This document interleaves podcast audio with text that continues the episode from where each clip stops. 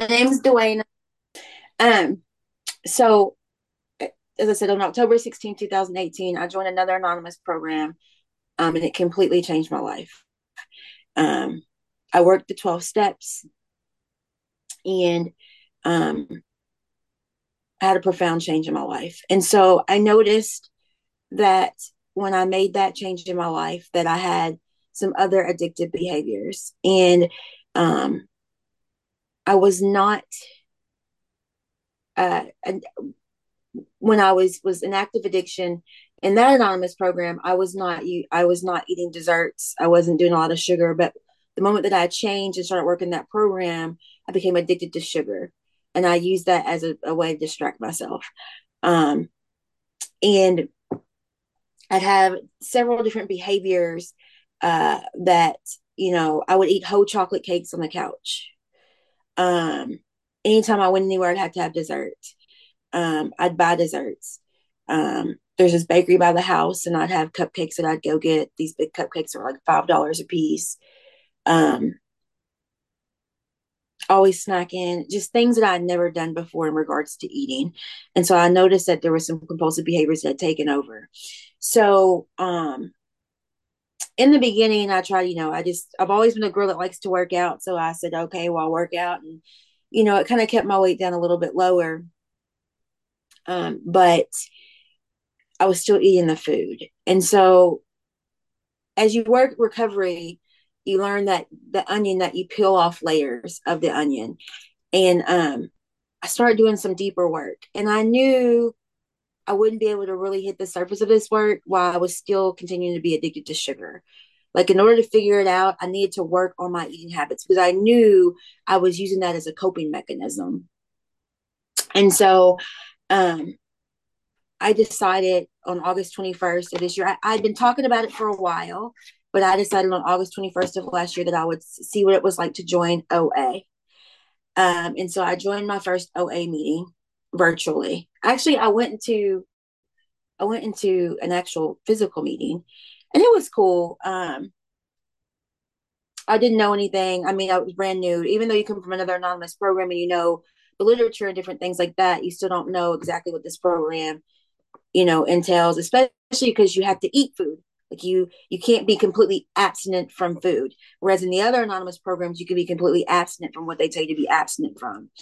Um, so I uh, joined OA and um, took the sugar off. And I tried different meetings. When I was in my other anonymous program, one of the meetings that I would go to would be a women's meeting. And um, whenever I'd read the readings, I would change the pronouns. I would change the he's to theys, or I would change it back to the word that it was. And so um, in this women's meeting, they got mad at me because in a women's meeting, yes, and they were like, you can't change the pronouns because that's the literature and it was really about their god and who their god was and so that had a profound effect on me because i knew that i did not believe in god the way that it, it primarily had been taught in this country to me when you say the word god god is this white elitist supremacy type being in this country and I don't fit into that narrative. Okay. So I was like, mm, God, I've never been comfortable with the word God. But to expand even further, as a child, my mother, who is also an active addiction, um, she dabbled in religion. Like she would go back and forth, and, and there was times when she'd be a Jehovah's Witness. Okay. And so there they like you study like different groups and you study different like books and stuff and so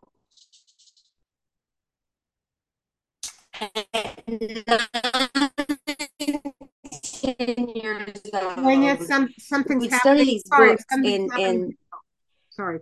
and I love to read. So concept of Jesus. Is it happened again? You want me to get on the phone? Should I get on the phone?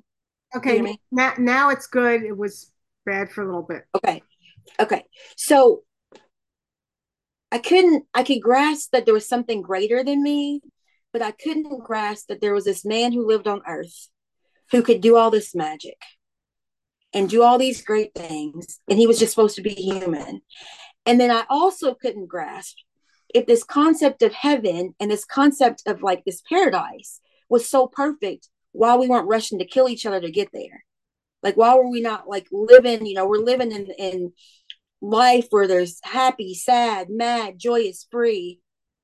And it's like, but nobody's like dying to get to this other side. So these things that I've always questioned my entire life.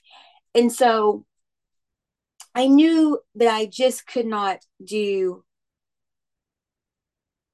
religion in a sense when I when those things didn't make sense. I studied the Bible from a historical perspective in college and I just knew that that, that was not going to be me. And so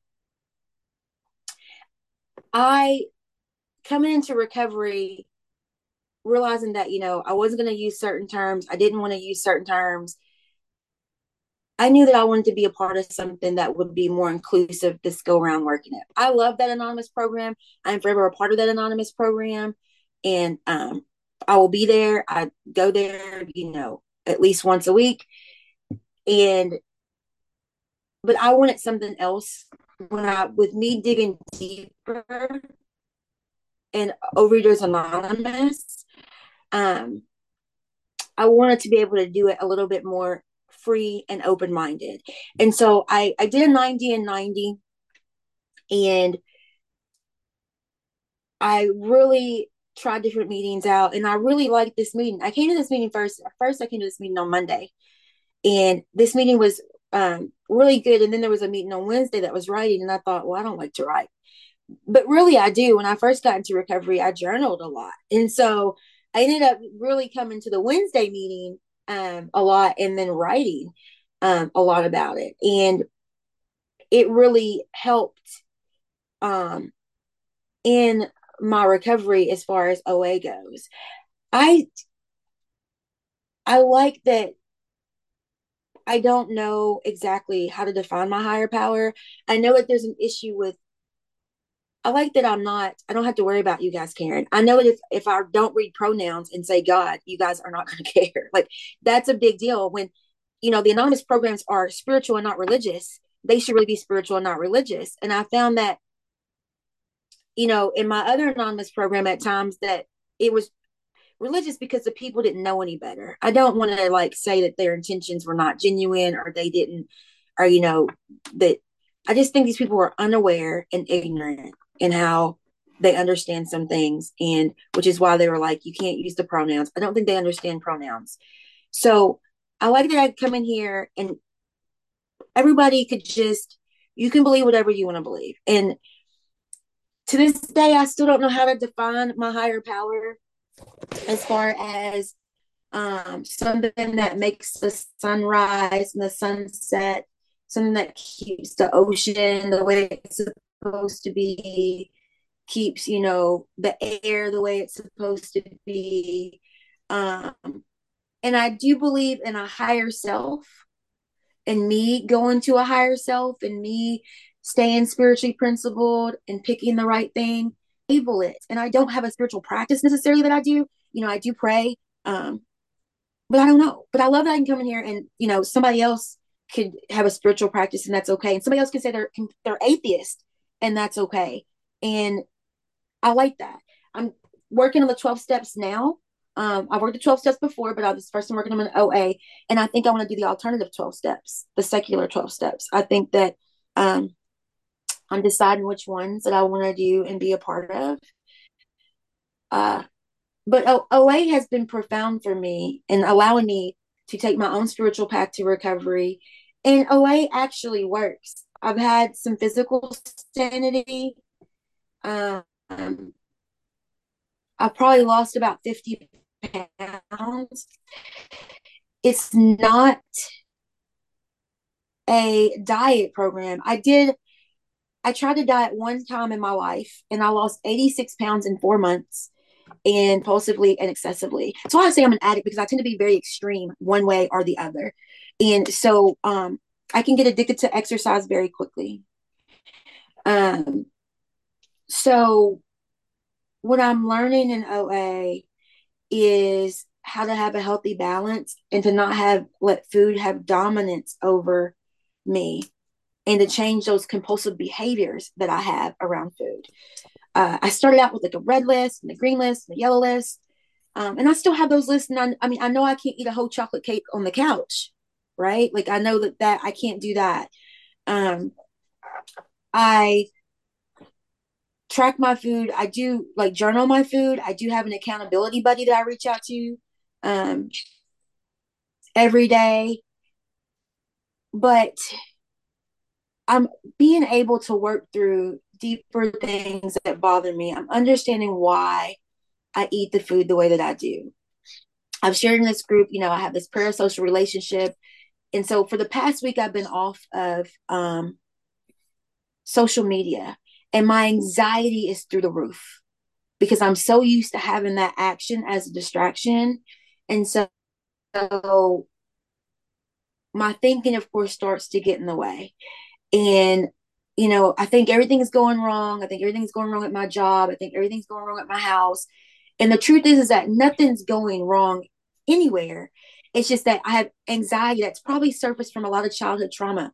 And I'm learning how to work through that. You know, I'm learning how to to taking the food off is the first time that I've had to really work through those things. I um I'm working through right now with taking the food off. The three things that I'm working on is my mother, I'm biracial. There's the only time that you'll probably hear me say that. Any other time I identify as black. But for the purpose of this conversation, um, my mother is white, so I was raised um, in a predominantly white area um, and raised just by her and what she knew. So there were lots of microaggressions and different things that went on. And so I'm learning how to unlearn some self hatred and some internalized racism that I have. I'm learning to never be authentic with me because she's been an active addiction my entire life. And I'm also learning how to deal with my father abandoning me my father left when I was four years old, three or four years old. Those things have been pretty traumatic in my life. And so by taking off the sugar and taking off those compulsive behaviors and just learn how to see is like like going into fantasy coping mechanism kind of shifted whenever this parasocial relationship that I created in my mind. This is all mentally made up, by the way. Like this is not this whole parasocial thing but like my fantasy kind of got took a detour and um because it triggered some other pain in me but then i also realized i was addicted to pain because i knew a lot of pain and chaos growing up and and in my life and so i've got to unlearn all of those behaviors um as far as being you know addicted to pain and you know self-sabotage and those types of things and working through this trauma. And so um it's been profound for me these past now it's seven months it's been profound to me to work on them. I feel like it's been some of the hardest work i've ever done but it is working. I have to change the way that i'm thinking and oa is teaching me to change the way that i'm thinking. Of course you have to always change you know it teaches you how to change your perceptions about food but when you think that you know what's right and you think that you know what is best you know, it's hard to unlearn those things. And, you know, I mean, running on self will, we know obviously didn't work. And so now I have to turn it over and practice steps one, two, and three and be able to truly believe that a power greater than myself will relieve me of this ailment and allow me to find a new way to live when it comes in regards to food. And that's, you know, that's what I'm learning. It's a just for day program. Like I said, food is coming, kind of coming back like getting a little bit of dominance over me, but that's because I've had some really bad anxiety moments with you taking off social media and stuff. But I'm relearning things. This is like progress, not perfection. You know, it's not like I said, it, you you can't stop eating food, and so I just become more cognizant of what I have, become more cognizant of, of what I need to do to be better. Um, you know, you guys share your wisdom, your experience, and the hope of what you all have done. A lot of you have been around for you know eight years, 10 years, two years, you know, and you provide your guidance. Um, And so I'm learning how to adapt to all of those things by being present, by having the group, um, because the group can sometimes also be your higher power. And so when I hear you guys being honest, that also helps me, um, you know, find the solution to my problems. Um, but I'm grateful to be here and I'm grateful for OA.